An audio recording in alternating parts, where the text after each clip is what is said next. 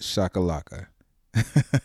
I'm not sure where that came from, y'all, but welcome again to yet another episode of the Nailed It Ortho podcast. I am one of the hosts. I am Dr. Cole, and I also have Dr. Fitz, and both of us co host this podcast. And today we have a high yield topic for you guys. This is a topic that at least every orthopedic surgeon will likely see, and if they take call, will likely encounter patients that have this injury.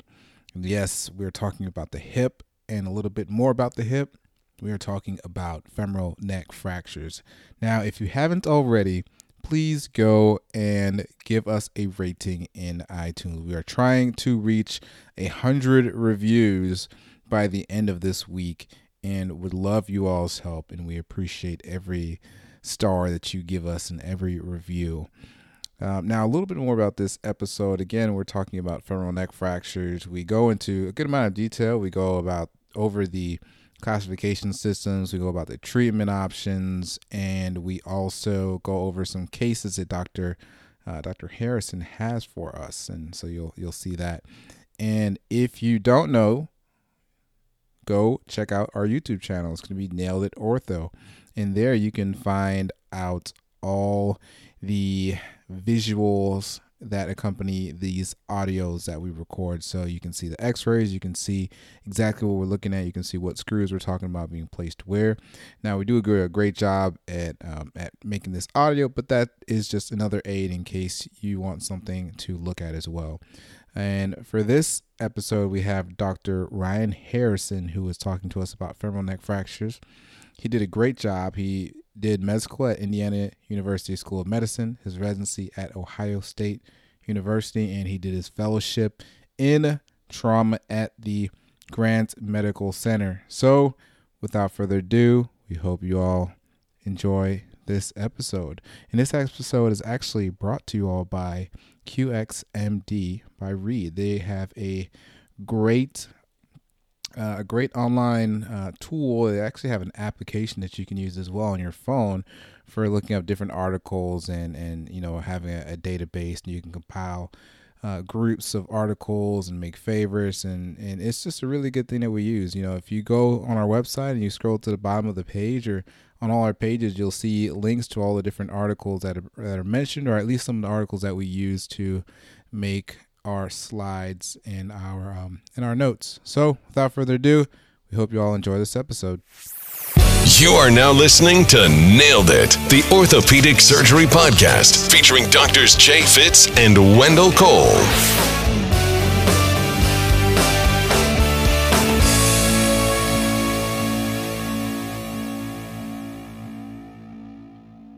Right, welcome again to another amazing episode of the Nailed It Orthopedic Podcast. Thank you, everyone, for listening in and tuning in again with us. We have another amazing episode in store for you guys. And uh, for those who uh, happen to be coming in for the first time, this is uh, Jay Fitz, and I have here with me Dr. Cole.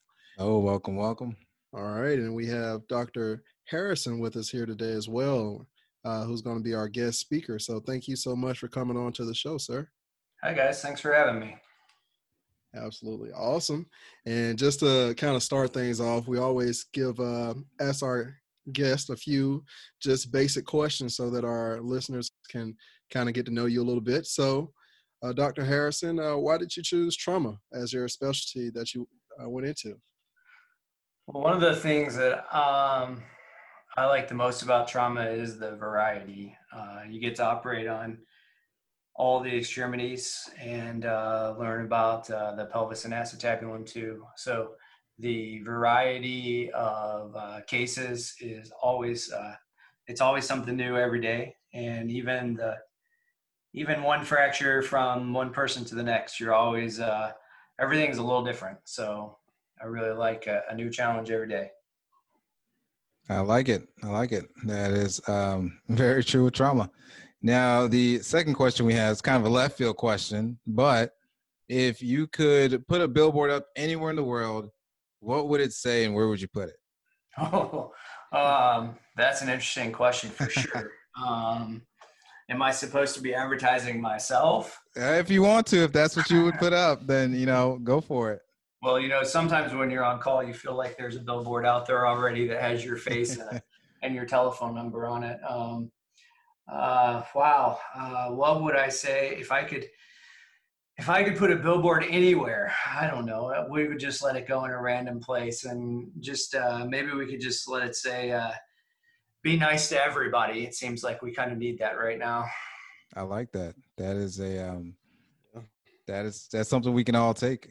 Yeah, in, it is, in it's something really needed right now.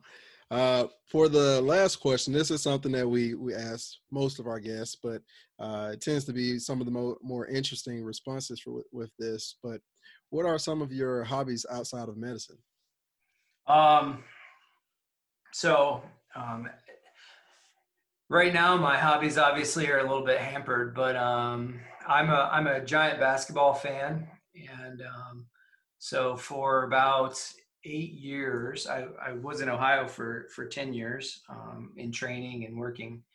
Um, before I moved to Indiana, I've been in Indiana, uh, back in Indiana for about three months now, but um, I really enjoy basketball. And so one of the things that I did to keep busy was I, I refereed high school basketball for about uh, six years.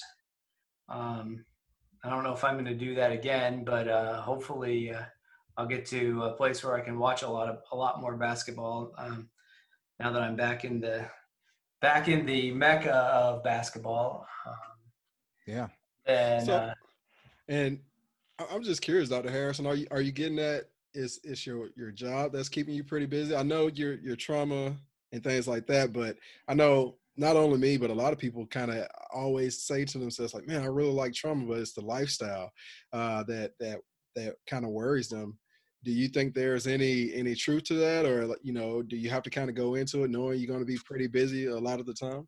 Yeah so um, interestingly I, I, did a trauma fellowship and uh, at ohio state. I, I did a trauma um, i worked as a trauma subspecialist but at iu i actually have a, a general practice. Um, so i do a little bit of everything now and my practice is i'd say it's about 85% fractures but um, I, I do a lot of other stuff. And I think that trauma can be a very busy life if you go into a place where maybe you work with five or six other trauma people and you um, and you're at a super busy level one trauma center mm-hmm. um, then you're going to work a lot but you may also find that trauma can be a life where um, you have a you know if you're in a large practice you may share a call with uh, all of your partners who uh, cover at night and tee things up for you the following day.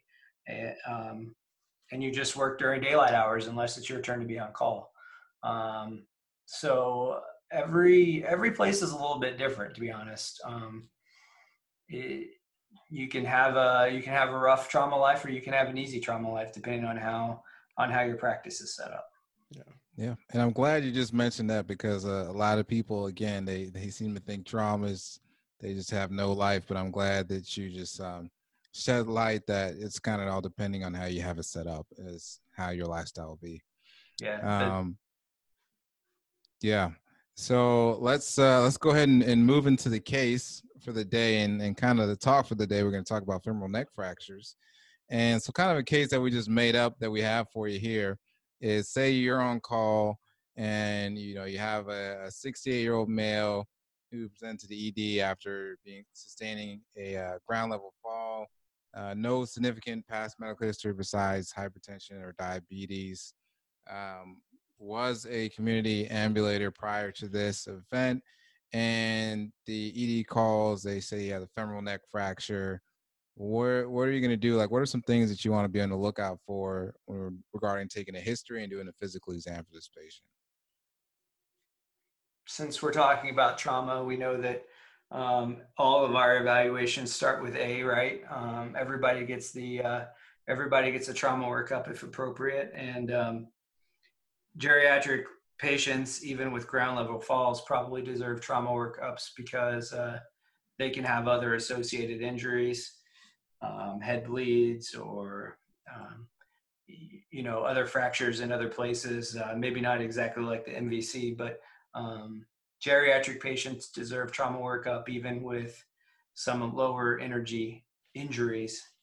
because they have so many other associated um, issues at times. So everybody starts with A, and then um, after your primary survey is satisfied, then um, go through that uh, secondary survey and, and you know look at all the extremities, make sure you're not missing anything, and when you're done making sure you haven't missed something, focus on the obviously deformed extremity and and have a look. Um, pet peeve of mine if a if a leg is short and externally rotated and you had a uh, and you had x-rays um, we don't need to log roll them uh, it's one of my one of my favorite grumbles when i get a presentation for a patient that uh, has an obvious an obvious hip injury and and they tell me that the log roll hurt well of course it did because it's broken um, right but an appropriate workup and a neurovascular workup and uh, make sure the skin is intact and all those sorts of things. So, absolutely, yeah, I, I agree with you there. It's like sometimes you don't have to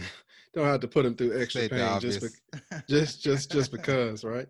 Yeah, no um, reason to walk up to them and bang them on the back when you know their back's already broken. exactly, exactly. Um, so say you know we have a pretty good idea of what's going on with this patient. We see him in, in the uh, in the ED? And what's the next step as far as imaging? What's what's the imaging that you want to get for this patient?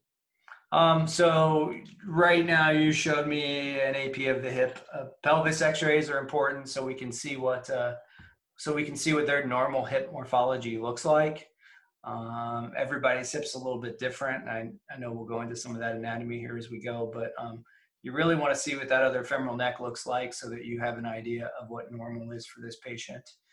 Um, looks like there is looks to me like this is a more basicervical um, type of injury. So um, a little bit more i would personally treat this a little bit more um, as an extracapsular fracture. Um, you see a little bit of greater trochanter involvement as well on that x-ray. Uh, the lateral view is going to be really important to understand what's going on in the in the A to P plane when when it's time for us to get a good fracture reduction.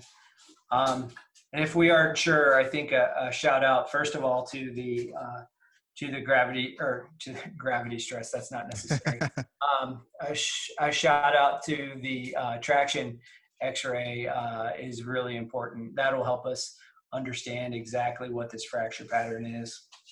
Yeah, you can't I get like that, that, or you try that and it's still not uh, doesn't give you enough information to be comfortable. Then a CT scan is always a uh, is always appropriate when you don't when you don't understand the fracture pattern. Yeah, and just to kind of sum that up, so again, we want X-rays of the of the fractured hip. You want an AP pelvis. You want to assess uh, um, the other the contralateral femoral neck. Um, you know, we typically sometimes get a, a whole, of course, a X-ray of the femur, the, the entire femur. Um, and then so you also said you know you sometimes you get a CT scan. So what are, what in what cases are you getting a CT scan? Are you getting it for every case, or somewhere it's kind of like a questionable um, questionable femoral displacement, or when are you getting a CT scan? For me, a CT scan is helpful when I don't fully understand the fracture pattern. If I see, um, you know, it looks like maybe there's some we're we're trying to decide is this really displaced or is this um, impacted? And the lateral view doesn't help for example. Um, or is this you know is this basicervical or is it a transcervical fracture? Where does it fall? I think that's helpful. Um, and then sometimes you know this ct scan you're showing has a little bit of uh, a little bit of arthritic change in the hip. Um, if, if you're worried that there might be a cyst or you're worried about some potential um, pathologic fracture, uh, then I think CT can help in that those settings as well. What if, um, I, I guess, what in what settings are you thinking about doing a MRI to to kind of zone in on these types of fractures as well? Sure. So to me, the MRI is helpful um, in two settings. Number one, they have normal X-rays and can't bear weight.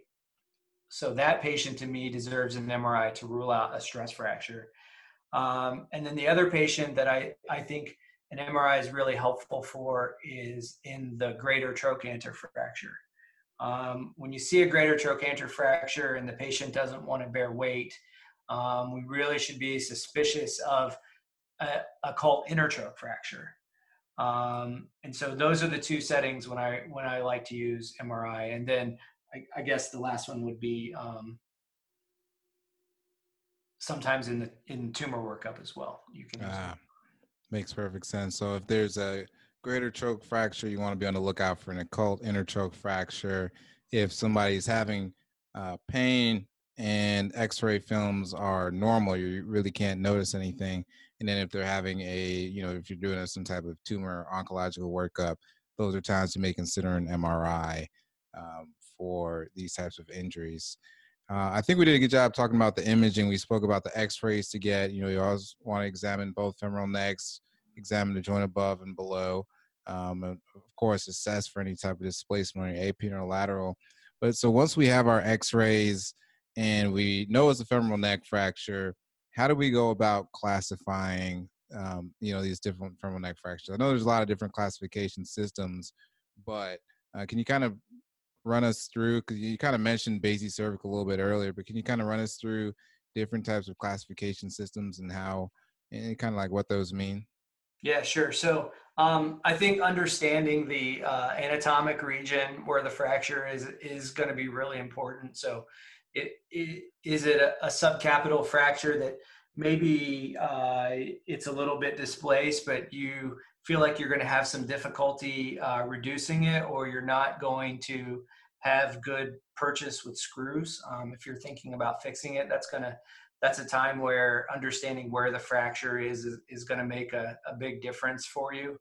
Um, and then when you're getting into transcervical versus basicervical, now you're wondering um, about the blood supply to the femoral head, and you may make some uh, some different um, you may make some different treatment options based upon uh, based upon the actual location of the fracture. So I think thinking about it in anatomic terms is a perfect first start.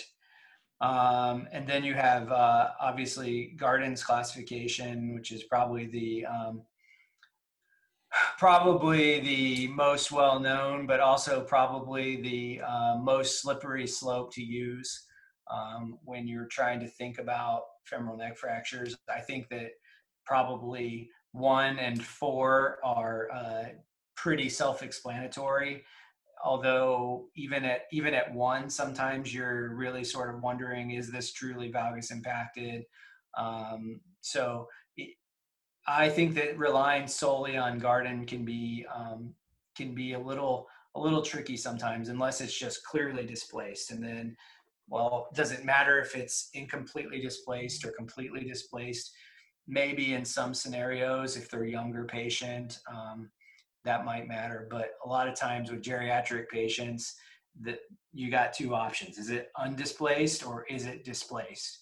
And then your treatments are going to be based on based on that. Um, stable versus unstable fracture patterns. Um, again sort of just trying to take garden and simplify it a little bit. Um, those impacted fractures are stable. And maybe you think about uh, fixation for those in unstable uh, more displaced. Now we're starting to to change our treatment options and go from fixation to um, arthroplasty. Um, Pauwels is important when you start talking about higher energy fractures and understanding why we treat higher energy fractures the way we do.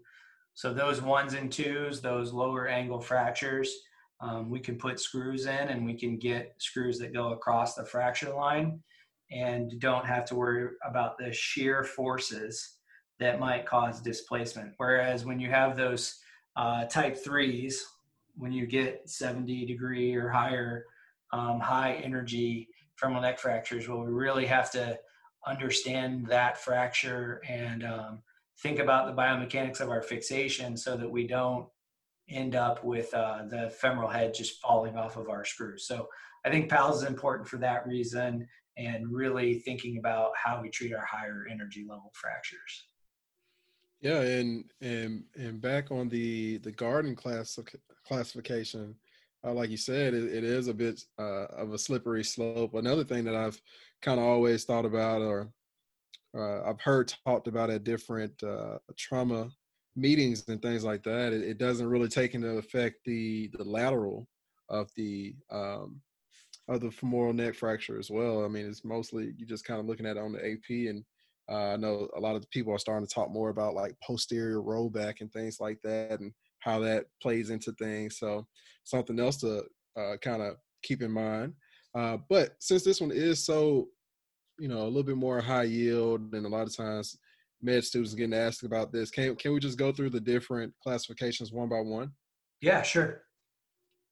Um, so garden one is the is the valgus impracticate fracture. So it's you know that um, superior cortex is, is kind of found its way um, in it's it's impacted um, and so you're going to see that the medial cortex may not even have may not even have involvement although um, i think it doesn't always end that way. But these are those sort of maybe another way to think of it is garden one is kind of like the the um, buckle fracture of the of the hip is kind of the way i like to think about it a little bit. Um, once you see your fracture line go all the way through, um, but maybe it, it, doesn't really seem displaced. Those trabecular lines um, are are collinear and they're you, they seem to go in their normal pattern from inferior to superior. Um, these are fractures that you are trying starting to think um, well we can probably fix this um, and it may not require much work um, to do. Once you get to garden three, it's somewhat displaced. Um, and so this is where I, th- I think your point with the, um, with the lateral view is really important. And we have to kind of extrapolate the garden classification a little bit into looking at that lateral view and saying, well, how displaced is it actually? Um, if you take the the uh, AP and the lateral views. And I, I think a lot of times what you find when you look at both views is this isn't a garden three, um, this is a garden four. Um, so garden threes are a little bit unicorn fracture patterns in, in my opinion, or I don't tend to, I, tend to sort of skip past them a little and, and think about those threes more like completely displaced fractures especially in really elderly patients, because um, I think the recovery is just easier on the arthroplasty side than it is on the fixation side. Um, but for for completeness sake, once you start to see those trabecular lines get displaced and and um, the femoral neck isn't isn't lined up from along your along your Shenton's line or along those cortices, then you we have displaced fracture. And then the four, those are completely displaced fractures, and they're usually pretty pretty easy to identify. Yeah, and I, I think it's good that you uh, mentioned looking on the two different views because you can get fooled. And I know for a fact that I've been fooled before, and I've texted attendings a picture, and I'd say, hey, you know, it's not displaced. I think we can probably do a couple pins in it, and then I'll come back and like, did you look at this lateral? It's completely displaced. It needs a total hip. and I'm like, well, all right, well, uh, maybe I need to sit back and look through these images a little bit more. So, uh, just to just to reiterate the fact that you should look for it on the uh, AP and the lateral. Use all your films to help clue you in. Yeah. Um, and one more thing, you kind of mentioned a little bit about, about the subcapital versus basicervical. What does that have to do as far as you're, you're saying with your subcapital, you may have to think that you may not be able to get as much fixation across a fracture, uh, across a fracture line. Is that some of the things in, the, in basicervical. I say I heard you were saying you could kind of treat it like it's an extra capsular um, fracture. I know we'll talk about that here in a bit, but yeah. So you got when you're thinking about the the options that are available to you. If you're going to use um, if you're going to use partially threaded screws to uh, compress across a, fa- a fracture, you got 16 and you got 32 millimeter threaded screws. Um, and so you really got to look at those subcapital fractures sometimes and say, if I use my 16 millimeter partially threaded screw, is that gonna, are those threads gonna be fully across my fracture line? or do I not have enough bone purchase to put screws in? Um, and so sometimes that might drive me to think about a different way to treat those subcapital fractures. If I don't think my my partially or my screw threads are going to go completely across, um, completely across the fracture, and I don't I don't think that all of your screws have to be partially threaded screws, um, and maybe none of them do. Uh, but if you want good compression, I probably at least one of them has to be that way. And if you don't think you have enough purchase in the head for your screws, uh, then you might not want to think about fixation. You might want to start thinking about arthroplasty instead. Ah, um, okay. And then the basicervical fractures, I those are in my mind those are intertroch fractures. Um, and so uh, they're really hard intertroch fractures. Um, but I, those are i'm going to think about nailing or um, a sliding hip screw type construct with basicervical fractures instead of instead of screws or uh, most of the time arthroplasty. Okay. And and we touched base on the Pauwels classification. You know you're talking about it has to do with the orientation of the fracture line if it's you know up to 30 degrees is type 1 30 to 50 is a type 2 and greater than 50 is a type 3 now we always hear about the greater uh, the more vertical the fracture line the the more unstable uh, you know the more unstable that the fracture is, is any any anything else you could add regarding that Pauwels classification? Um, no I, I, mean i think that's it. The the only other thing that i think should be um, should be thought about, and this may not be appropriate for this um, for this talk, but those type threes, they're really hard to see. So you know, anytime you go to a trauma meeting, or if you see a high energy femoral shaft fracture, you know, we're all wringing our hands and spending all this time talking about the um, talking about the unidentified femoral neck fracture. And part of the reason that that they're so hard to see is because they're usually these higher Pauwels angle fractures. And it's really hard to get an x-ray beam to see that fracture line. So we really have to have a high level of suspicion when we have, you know, high energy femoral shaft fractures and we're we're trying to not be the person who missed the ipsilateral femoral neck fracture. Yep.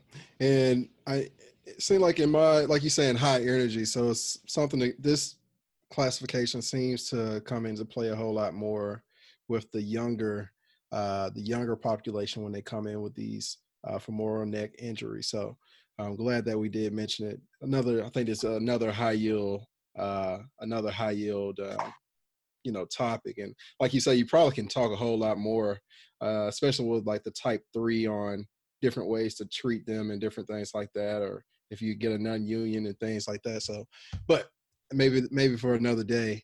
Uh, moving on to just some of the high yield anatomy that you should know about the femoral necks. Can you can we speak on some of that as well?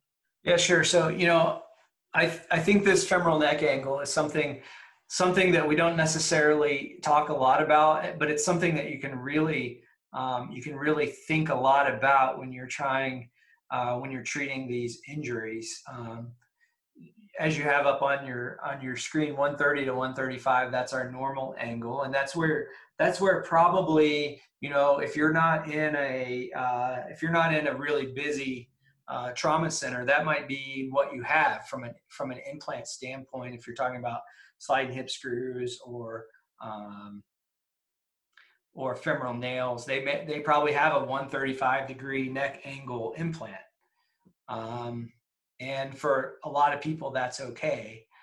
But if you have somebody who has that higher angle, um, that valgus neck, um, it's really important to kind of, it's one of the reasons why it's important to look at the other side, because then you may need to talk to your rep ahead of time and say, hey, um, in my slide and hip screw, um, do I have a 140 neck angle? Um, or did you bring the 140 um, plates? Because they may not bring them with them every time. Mm-hmm. And if mm-hmm. you have something that matches that normal anatomy for that person, then it's going to be a lot easier to get that ever important uh, tip apex distance when you're trying to uh, when you're trying to get good fixation and prevent cutout. So I think thinking about yeah, 130 is normal, but not everybody's 130. Um, some people are going to be 140, and some people are going to be 120. Um, and understanding the implant systems that you use and what you have available to you to fix these fractures will make it a lot easier if you've thought about that ahead of time. Uh, the uh, the other one that I think is is good to think about is your anteversion. So these um, the femoral head is anteverted. It's supposed to be that way. And if you're fixing a fracture and you're looking at your lateral view and you don't and you don't see that anteversion, you don't see um, a good anterior scallop on your femoral neck, then you you've probably malreduced your femoral neck. So I think it's it's really important to think about it in that in that setting to to understand. Um, another thing to sort of help you cheat with your with your version, your varus valgus, is to sort of look at where the head is in relationship to the trochanters, um, and trying to match that side to side can help you be a quick view of what your uh, what your femoral neck angle is doing. Right, right.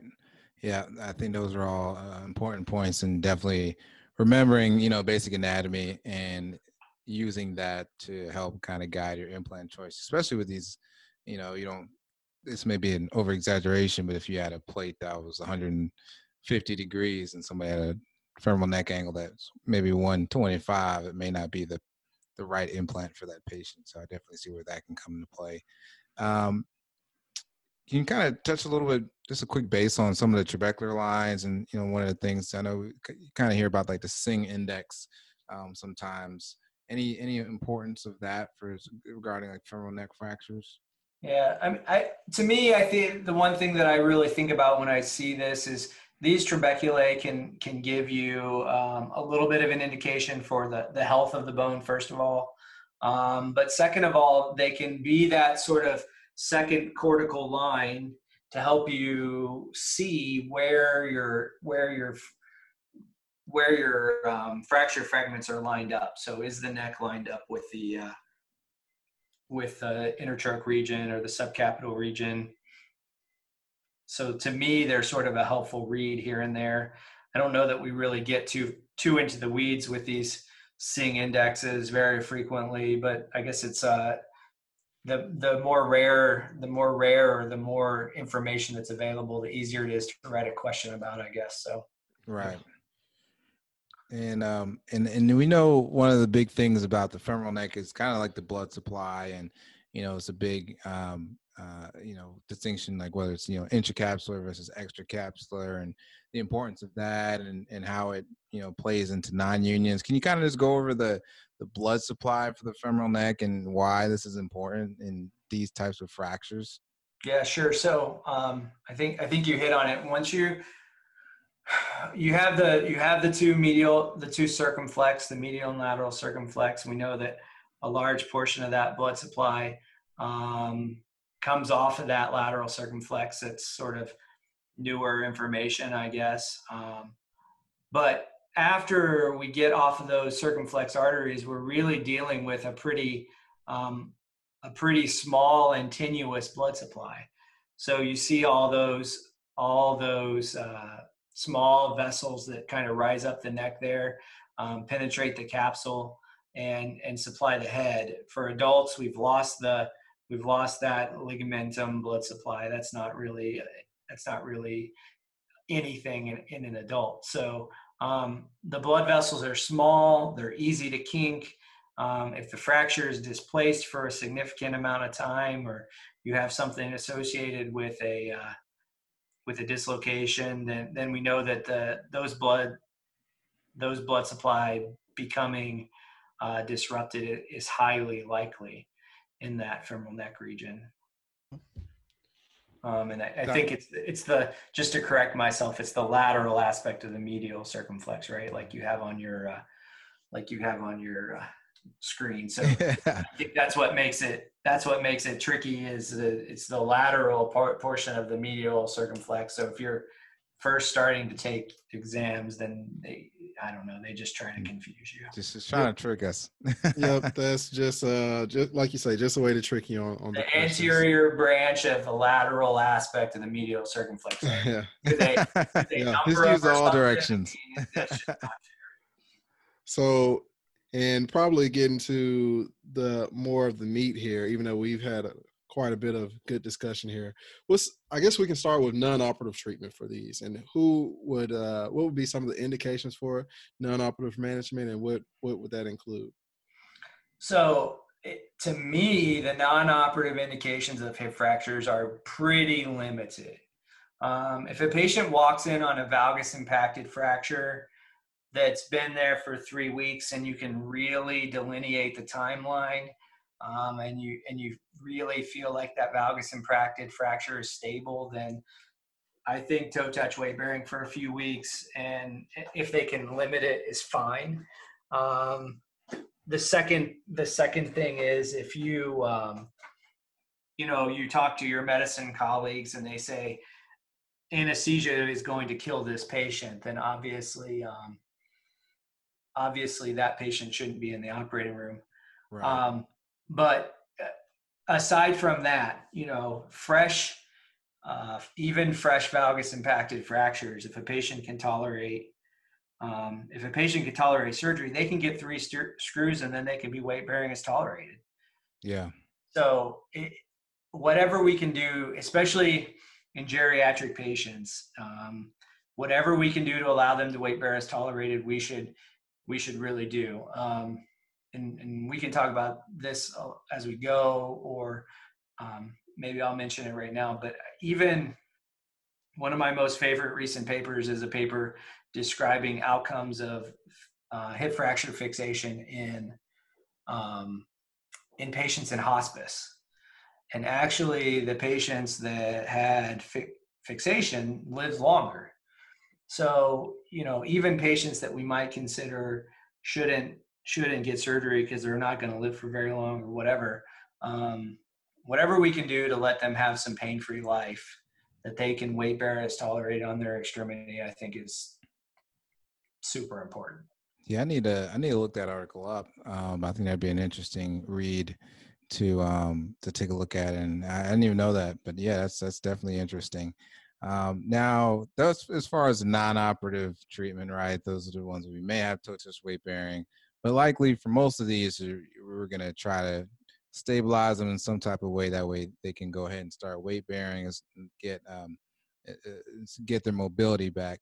So I know there's a lot of different treatment options. You know, you can do closed jackson percutaneous pinning, you can do hip screws, nails, total hips. But I kind of just like to start off by talking about how what are some different ways we can treat our non-displaced uh, femoral neck fractures, and then some of the pearls that we need to know when we're treating these uh, non-displaced uh, femoral neck fractures, and how you go about it. What implants do you use? Sure. So I, I'm, I think what you got on your on your slide is perfect. It's you can use the cannulated screw systems. You can use the sliding hip screw devices. Um, no financial conflicts here, but um, there's a new femoral neck system created by Synthes, which is a um, a pretty easy device to use um, that can allow some compression. So there's even some newer um, there's some newer devices on the uh, on the market that are available to us, but three screws or or a sliding hip screw are uh, tried and true methods of fixing these and, and are appropriate. Um, you, you're you're asking about the close reduction technique. I like using a fracture table. Um, I like a Hana table. It, it keeps the leg out of that well position that you might see um, on more traditional uh, fracture tables. Um, it allows for traction, internal rotation to to to dial in the to dial in the reduction. I think is good. Um, on flat Jacksons, if you have a completely non-displaced fracture, you do not need. Um, you probably don't need to have a. Uh, you don't need to have a fracture table, but it does limit your your imaging sometimes. Yeah. So I think you have to really kind of think about your patient, and um, it works pretty well on a on an easy to easy to image patient to just have them flat and not use your your choice of fracture uh, um, table. So, what are some of the? I know you just said you use it. You know, you use a Hana table. Uh, you know, that fracture table.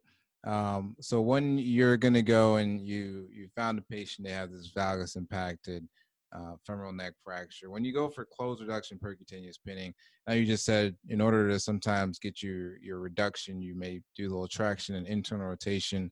Uh, can you kind of talk about closed reduction and percutaneous pinning?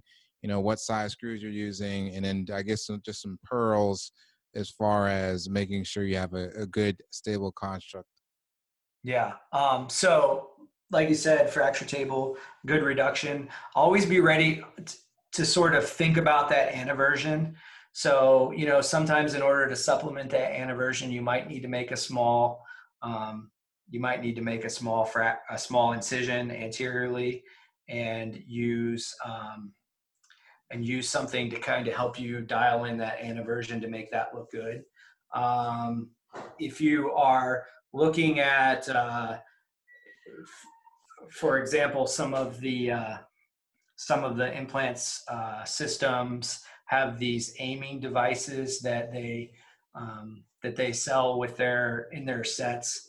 Um, I take that thing and throw it far away or hide it from people to use it because um, really that if you're going to go for that inverted triangle configuration which we all know that that's what studies have shown is is the strongest biomechanically the spread of those screws is important. So in your image that you have here, I really like this inferior screw. It's along the calcar. Um, notice I was talking about screw links earlier. Um, I tend to choose the, the shorter the shorter threads um, because then I know that I this this screw is coming up against that fracture line. So if I my threads can all be on the other side of the fracture line, that's important. Um, and then I like to take these superior screws and bring them a little bit higher up on the neck there. And then when you look at your lateral view, they're going to be hugging both of those cortices. So that inferior screw, that's keeping your uh, fracture from falling into varus. And then your two superior screws, and to me, I, having them perfectly parallel is not important. Um, having them close is good, but having them perfectly parallel is not important. Having them really hug those, um, hug those cortices in the anterior and posterior neck are really going to help you from falling forwards or backwards. Um, as you, you know, you think about the the pencil sitting in the in the in the cup or whatever with without much bone in that in the middle of the neck. The other sort of tip that I think is there's only so many times you can do this. So if you've passed a wire 70 times to do this, you've probably taken any trabecular bone that exists in that femoral neck and you've you've poked holes in it. Mm-hmm. Right.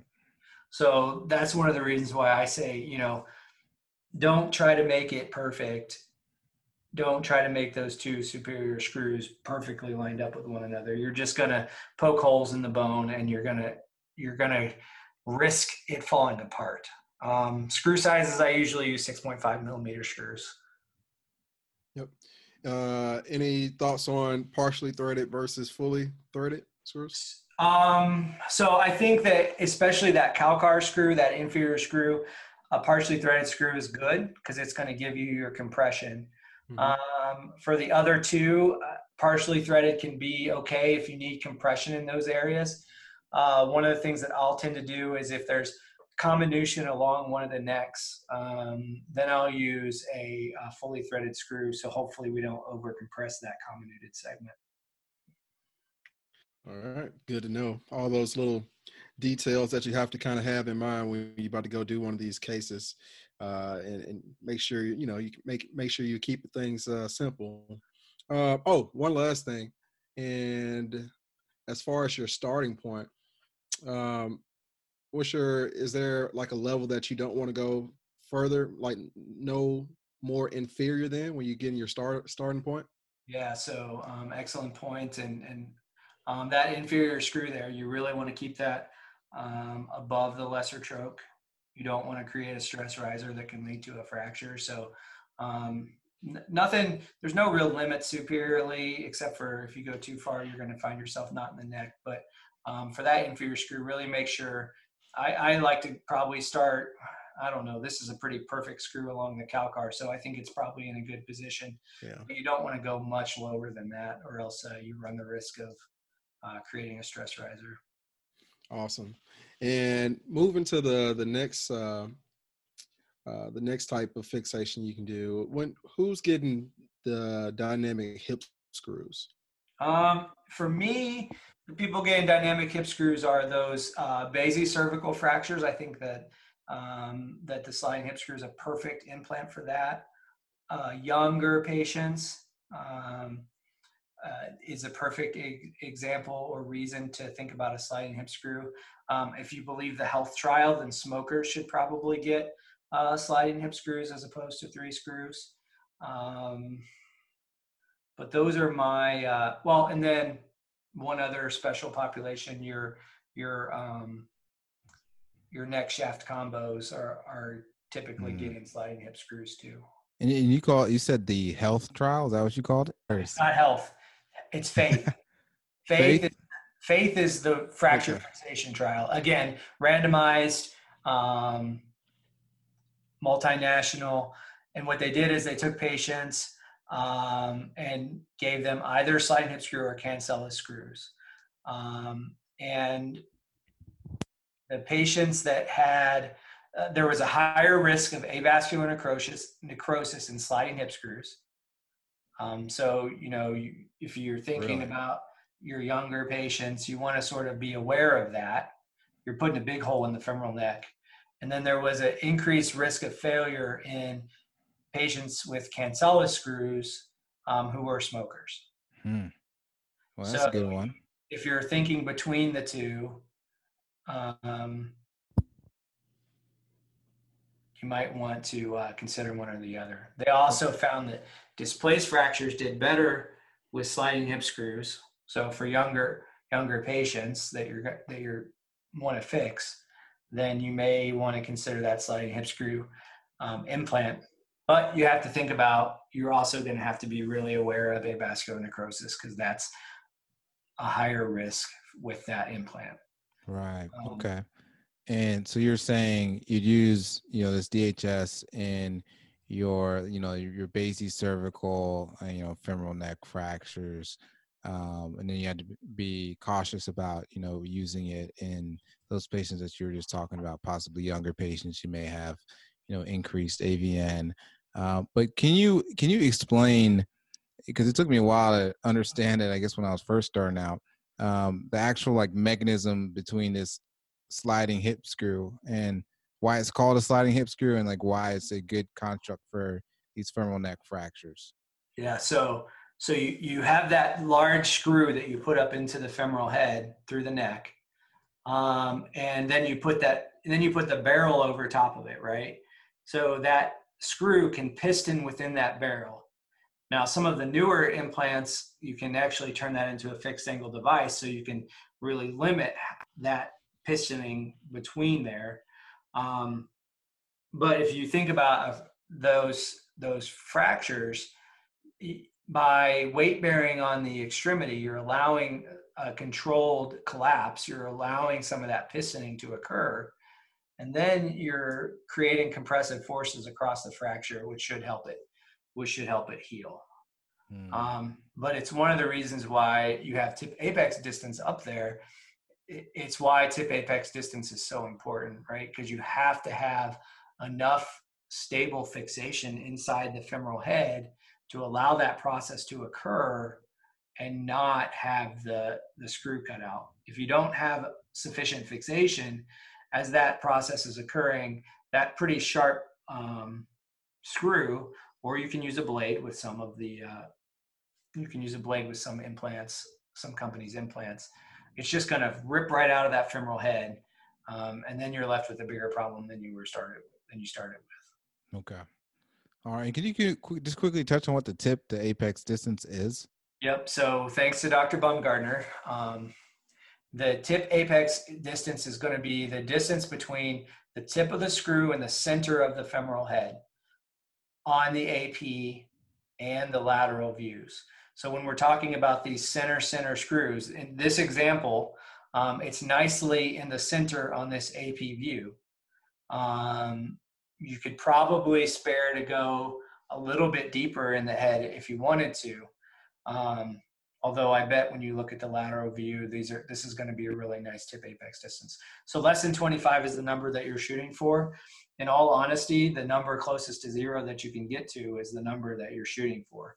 The good bone is that subchondral bone. So if you can get that screw to fixate into that good, strong subchondral bone, your risk of cutout of that implant is next to zero. Hmm. So, so, you want to get that screw and that good, uh, and that good subchondral bone. Okay. Yep, absolutely. And if you look back at Baumgaertner's paper, um, the the really really low tip apex distances had zero cutout at all. So um, it doesn't need to be. It probably doesn't need to be five, but if you can get ten to fifteen, that's a really uh, that's a really good number to hit to to shoot for. Okay, and leading to the the next uh, type of fixation, who's getting uh, arthroplasty as far as when we go between hemis and totals? Sure. So to me, arthroplasty is dependent upon the the patient's functional status up to up to an age. So it, you know the patients that are patients that are let's say less than 50 they're getting every attempt at fixation that i can that i can give them um, once we get 50 to 65 if they have a completely displaced fracture um, and they are healthy fully mobile you know contributing members of society still, then I think they deserve a um, a total hip arthroplasty.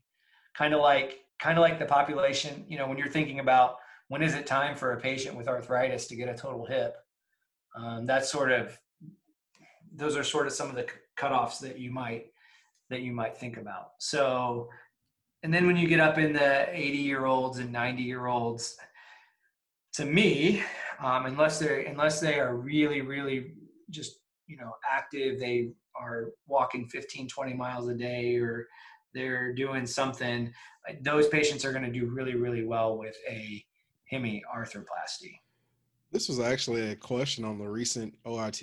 It was an 80 year old male uh, who they said it was an active 80 year old male and uh, said active 80 year old male and says he wants to get back to uh, golf. Oh yeah, I remember that. Yeah, it was just on the test just yeah. the other day. And you know what? Because I spent probably more time than I thought I would have spent on that question. So, uh, you know, and I just felt like he is really old. Like, I mean, I, I understand you trying to tell me that he is active, and I don't think they gave you a X-ray, so you couldn't say that he had like arthritis no. pre- previously or anything like that. But it didn't. Uh, you know, and it, it really did. It asked, would you go with the total versus the uh, hemiarthroplasty? Uh, what what would you do if, if that was your? Well, you know what? Let's say if you were taking a test, because sometimes what you might do in office might be a little bit different than taking the test. So, an 80 year old golfer. Uh, yeah. We would probably have a serious conversation about a hip arthroplasty. Um, so I that that question is probably sourced off of one paper, right? Um, and I I don't know about a paper with. I'm trying to think if I there was there was recently one about golf and total knees improving your improving your um, handicap but i don't know one about hip replacement there is so in front of me i have the health trial which um, health was a, another randomized multi-center trial looking at hip fractures and looking at um, hemiarthroplasty versus total hip arthroplasty. patients greater than 50. Um, and there's higher dislocation rates in patients that have total hip arthroplasty, which I think we would all understand. Um, but the functional scores favor total hip over hemi. So, hemi, yeah. That probably they were pointing you towards total hip, but I, I mean, every time I try to answer those questions, I end up getting them wrong. Thank yeah, yeah. I, I thought it was pretty too. tough too. I thought it was pretty tough because I, in my mind, I'm like, they're really. I, I think they're really trying to push towards a total hip. Like that's why they put in here. But I mean, he is 80 years old. Yeah. But I, you know, maybe his phys- physiologic age is, you know, 55. I don't know. Yeah. Anyway, well, I'm not. I'm not gonna say what I chose until I, I see what, what my score is. You're free to leave that uh, time. Just like voting, it's your own. Um, your, it's your own personal decision. Um, Absolutely. Um, but you know, it is. I, I, think you bring up a really, really important point. Like age really isn't the answer. Mm-hmm. Right. It's it's really their functional status because you can have you can have 10 65 year old patients walk into your emergency department with a displaced total or with a displaced femoral neck fracture, right? And one of them can play 72 holes of golf in a weekend and be completely healthy. The next one could be 20, or I said they were all 65. The next one can have poorly controlled diabetes and have a hemoglobin A1C of 15. Mm. And, you know, the next one can um, sit at home all day and only read the paper. And the next one can um, have horrific coronary artery disease and bad aortic stenosis. You know, so right. The age is is not is not the most important thing when you're trying to figure out what to do with these patients. Yeah. And I feel like that may have been what that question was trying to get at. And like I say, I'm not gonna say my answer because just, just, just, go ahead and save it. didn't get you into cement or uncemented, did they? No, they didn't. And uh, yeah, I was I I was thinking to myself about that because it they asked a few questions about like uh, hemis and things like that, and I was like, uh oh. Uh, so, what what what, you, what are your thoughts about that on the hemiarthroplasty, or I guess uh, maybe total as well, yes. cement versus uncemented uh, prosthesis. You're sick enough for, uh, to have a hemiarthroplasty. You deserve a cemented, cemented, cemented, cemented. If there's one thing that the literature kind of tells us rather convincingly, it's that hemiarthroplasty should be a cemented procedure. The outcomes and the risks of fracture are really high when it comes to using cementless and I, I know that uh, you'll find a lot of people who will tell um, will tell stories about cementing total or hemiarthroplasties and then patients having um, a cardiac event. Um, I think you got to be really careful about it. You got to be smart about your cementing technique. Um, it still could happen, uh, but the outcomes and your risk of fracture down the line are really high and sick patients need one surgery. So the more surgeries you have to do on them, the higher their risk of complications down the line, the higher the risk of infection, uh, and all those sorts of things that can lead to really bad outcomes. So I'm a cementer. Um, I like to tell people I'm the captain of Team Cement when it comes to hemiarthroplasty. and uh, you know, you'll you'll find people. You may have some attendings where you guys are that uh, that feel really strongly about it in other ways. Right. Um, when it comes time to doing when it comes time to doing the um, total hip arthroplasty, I, I, think it depends on age. You know, those 80 year olds with type C femurs, so those stove type pipe, those stove type stove um, pipe type femurs. Uh, I, I think you really should think about cementing um, those. You really just kind of have to look at their um, look at their bone and, and think about what their bone is like before you think about you know that wedge that you have there that accolade or wedge type stem that's on in the middle of your uh, slide is it, it is a wedge and so in poor bone it will um, it will do just the same thing that your axe will do to a piece of wood Right. when you're when you're cutting it. So you got to think about that. And and there's one more category of, of patients that um I at least want to quickly touch on, and and that's going to be the young patient with the displaced femoral neck fracture. Um, you typically, you know, most stuff we've read is you know you typically try to fix these in these young in these young patients that may even require an open reduction. Uh, I guess from from your standpoint, what's your experience on this?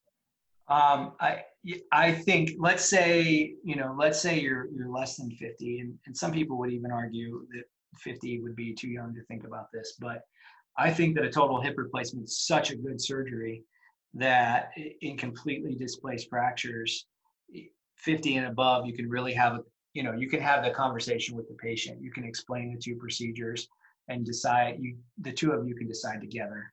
Less than that, I'm really thinking about fixing um, and like you said sort of if having the comfort level and the toolbox to do an open reduction is is good. Um, you'll see some papers and you know there's some arguments out there that a closed reduction is just as good as an open reduction. Um, that's kind of hard to believe sometimes and i've certainly had myself thinking that i had a good closed reduction and then something about it just didn't feel right and open it up to look at it and nope it's way off. Um, so if you want to be comfortable with a close reduction you have to have really high quality x-rays and you have to really believe what you're what you're looking at. Uh, the youngest patient i've ever put a total hip replacement in was 16 years old. Um, and the reason they got a total hip replacement is because they got shot in their hip um, and they had a femoral neck fracture, but they also had a destroyed femoral head. Okay. So we didn't have a choice. Um, and that patient, you know, so far is doing amazing. You know, a patient after a total hip arthroplasty is going to do really well for a long time. But is that 16 year old uh, kid going to need another surgery in it in their lifetime? Most likely, right? Right. Whereas if you can fix the femoral neck and you don't get AVN and it heals, are they going to need another surgery in their lifetime? Well, maybe not. So if you can give them that, I, I think it's worth trying. Wow. Yeah, I think that was great. I think that was a great, excellent um, overview of, of how to kind of approach these these young patients that have you know that are unfortunate enough to have these um, displaced um, femoral neck fractures. And I think overall, I think this was a great talk on femoral neck fractures. We talked about, you know, the imaging on what to look for, different classification systems, and kind of walk through each of the uh, treatment options and the different uh, the different devices or the different uh, uh, constructs that you can use to treat those. Now we're fortunate enough to have a, a couple cases here um, by you that that you that you were so so graciously um, nice to share with us. And we would just want to take just a couple minutes to see if you can kind of just walk us through these cases, your thought process, and just uh, you know kind of just touch on the key aspects of the case um, that made that case uh, you know successful. Yeah. So um, I don't remember. I don't remember the patient's exact age, but this is somebody in their fifties who has um, you know sort of basicervical slash um, transcervical fracture here uh, that is varus displaced, right? So you can see that varus displacement in their in their fracture, um, and this is they're on the fracture table already. Um, so I think this we don't really see the lateral view before traction, but really, I mean, it's hard to it's hard to say that you shouldn't fix this particular fracture, right? Because if you if you look at it, um, you can clearly see the anterior and posterior um, uh, anterior and posterior aspects of the neck on that lateral X-ray. We're able to get a really nice picture, and it's it's um, anatomically reduced. Um, we've pulled it out of varus in that middle image there and, and there's still a little displacement there, but I'm I'm willing to leave that little bit of displacement right there um, because I know that I can compress that with my implant and I can get that um, squeezed down. I'd rather have a little bit of a little bit of opening there and see my my neck shaft angle in valgus, then put that squeeze that down before surgery and have a varus mal, malreduction. So um, in general, we were able to, I think, get a pretty nice um, a pretty nice reduction in its traction. Um, and and then they say on the laterals that you kind of want want that kind of that S, you know, of the of the necks, like kind of that S Right. um, shape, I guess, to be recreated, and that kind of will show you that you have a pretty pretty good reduction here. And I think we have a continuation of the case. And actually, walk us through. one one quick second, because I actually think this is something that even for myself, I remember, even as an intern, just recognizing where was anterior and where's posterior Yeah. when you're looking at these laterals. Yep. Uh, can we point that out too? Because honestly, I, I just saw someone get this wrong, and uh, it's it's definitely like worth worthwhile to to mention it. So to me, somebody taught me a long time ago that the anterior is where the air is. So Yeah. the, I like that. the left side of that image is your anterior um, neck.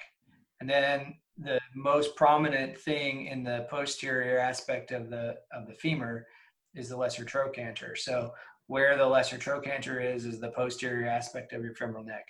Um, so that's excellent thing to point out when you're you know when you're a young resident and you're trying to figure out what side's up.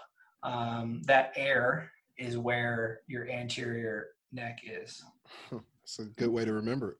Yep, I like that. And then so kind of just kind of walk us through um, this reduction or this sequence of events here. Yeah, so um, unfortunately, I don't have a lateral view of this. I wish I did. Um, but I, I saved these three images. This is um, the Synthes femoral neck system. Again, they're not paying me anything to say anything nice about this system. um, but you can see the compression that this system provides. So on the far left image, you can still see that gap. Um, and then in the middle, we've compressed it uh, a little bit.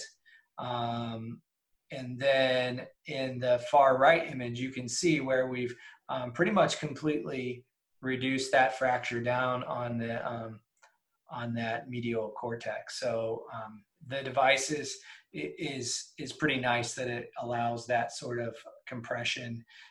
Can you get that with a with three screws? Yeah, probably. You can you know you can do that with a nice partially threaded screw. Um, but this is this uh, this implant uh, I think in in good bone is a nice uh, is a nice option t- to use for Yeah. uh, for femoral neck fractures. like it. I think that was a great case there, um, showing us that kind of that compression and showing us how you got that reduction and getting the neck out of varus.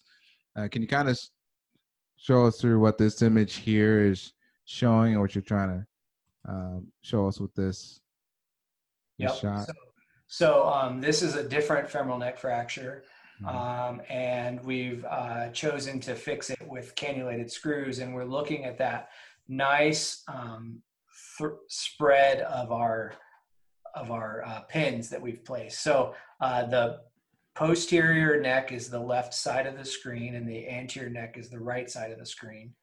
Um, and you can see how we have uh, diverging screws or diverging pins at this point that really ride the those anterior and posterior cortices. So you cannot do this with any device that um, is supposed to provide you with uh, is supposed to provide you with spacing of your screws. Some people might disagree with me, but I I don't think you can get this spread. Um, and this is what you're looking at. And if you had the if you have the AP view, those anterior and posterior screws, yeah, you can see they're you're pointing out they're not penetrating the femoral head, so Correct, that's important. Um, you want to make sure that you, you're not penetrating the femoral head or potentially causing um, a risk for AVN. Um, Excellent. if you look at this on the AP view, those anterior posterior pins are not going to be, they're not perfect. Um, and I don't think it matters. I think that this spread is the most important thing. So Okay. Perfect. Great. Great. And and then this is kind of um if you want to kind of walk us through this Yeah, uh this other case here. to me, this case is a bit of a um, this case is a bit of a tweener, right? This is um, it looks like it's it looks like it's a little bit impacted. When you look at the lateral view, uh, we're we're lucky to have a nice lateral view here, but you see that there's comminution along the um, anterior neck. So the right side of the screen is that anterior neck, and you see that comminution there. To me, it makes me a little bit nervous. It makes me um, want to talk to the patient and you know want to understand who they are and what they do and give them the option and say hey listen you can get fixation for this fracture it could potentially fall apart um, if it does you might require another surgery. Um, but really sort of you can see on that right side um, the two images on the right are our traction views before um, our views before prepping and draping, and, and, and it's nicely reduced. We, that Calcar um, is um, is nicely recreated there, um, and even with considering uh, the anterior comminution, that lines up okay. The the head is not the head is not um, posteriorly um, malreduced on the far right image. So the posterior segment there where the lesser trochanter is, it we've been able to create some more of that anteversion in the head. And, and so this is, to me, this is reduced enough uh, that you can trial fixation. And, and, we, you know, we've talked to the patient and we've said, if we can't reduce it, you're getting a hemiarthroplasty, but we'll put you on the table and try it. And turns out we were able to make it look okay. And, and here's a, here's an example of if you look at those screws, so we used one partially threaded screw inferior to compress the inferior neck. And then we've used fully threaded screws in the superior screws um, to prevent over compression of that anterior fragment. Um, so the far right images are follow-up images and I think it moved a little bit, but I, it certainly didn't it didn't completely fall apart.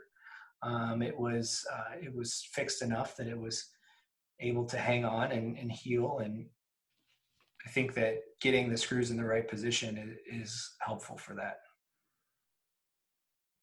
Yeah, I think those are um, both great cases, and we have a third one here. So this one, this is displaced. This is a, a good example of the completely displaced femoral neck fracture. Um, there's a giant gap sort of on that uh, lateral, that lateral femoral neck there. Um, and then the, the lateral image doesn't project well. Sorry, I didn't send you a good picture. No, no worries. But it's it's fallen off completely, right? The neck is in, or the neck shaft angle is severe varus.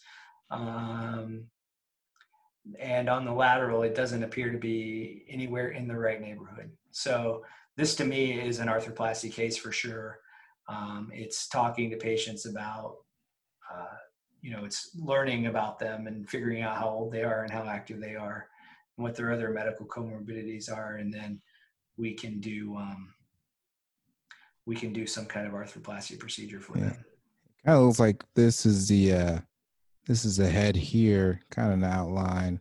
Yeah, I and think so. You don't have that kind of S shape that we're looking for, you know. Yeah, it's, it's just completely collapsed. So yeah. one thing I think that I guess for completeness sake, we should mention that in, in a severely moribund patient that you know that is just going to lay in bed and truly never you know they get rolled for hygiene and that's it um, there the other option to think about is um, is um, resection arthroplasty or a Girdlestone procedure. That is, if we want to just say that we've talked about all the options, it's something that you can consider sometimes for patients. Um, or maybe in a patient that you know has had fixation or had an arthroplasty and they've had an infection issue or something like that and they need another procedure for source control but don't necessarily need an implant that's always a, a consideration so for completeness sake there it is. I think this was a, a great way to end the show. Uh, we went through a lot of high yield topics, and I'm sure a lot of people learned a lot from it. And we really appreciate your time, Dr. Harrison.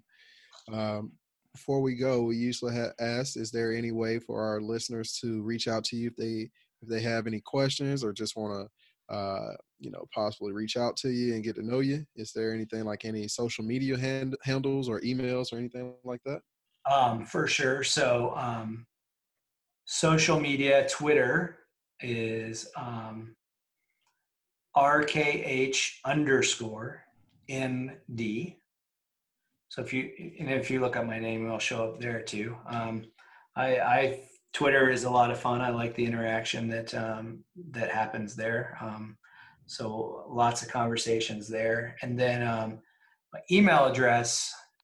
Um, if you you guys want to put my um, do you guys want to put my Gmail address on this on the slide um, that I shared with you?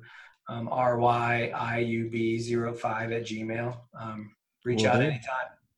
Sounds good. We uh again, thanks so much for coming on and and talking on the podcast about femoral neck fracture. I think it was really good and the people enjoy it. Yeah, thanks for having me. Uh, definitely a, a fun topic to talk about, and lots of uh, lots of different ways that we can treat these injuries. So lots of fun. And if y'all don't mind, please go ahead and hit that subscribe button. And if you made it this far, congratulations. We know you love orthopedics. We know you love learning. So thank you so much for listening. Stay tuned for our episode next week. If you want to see the video, again, go to youtube.com and just type in nailed it ortho. Until next time.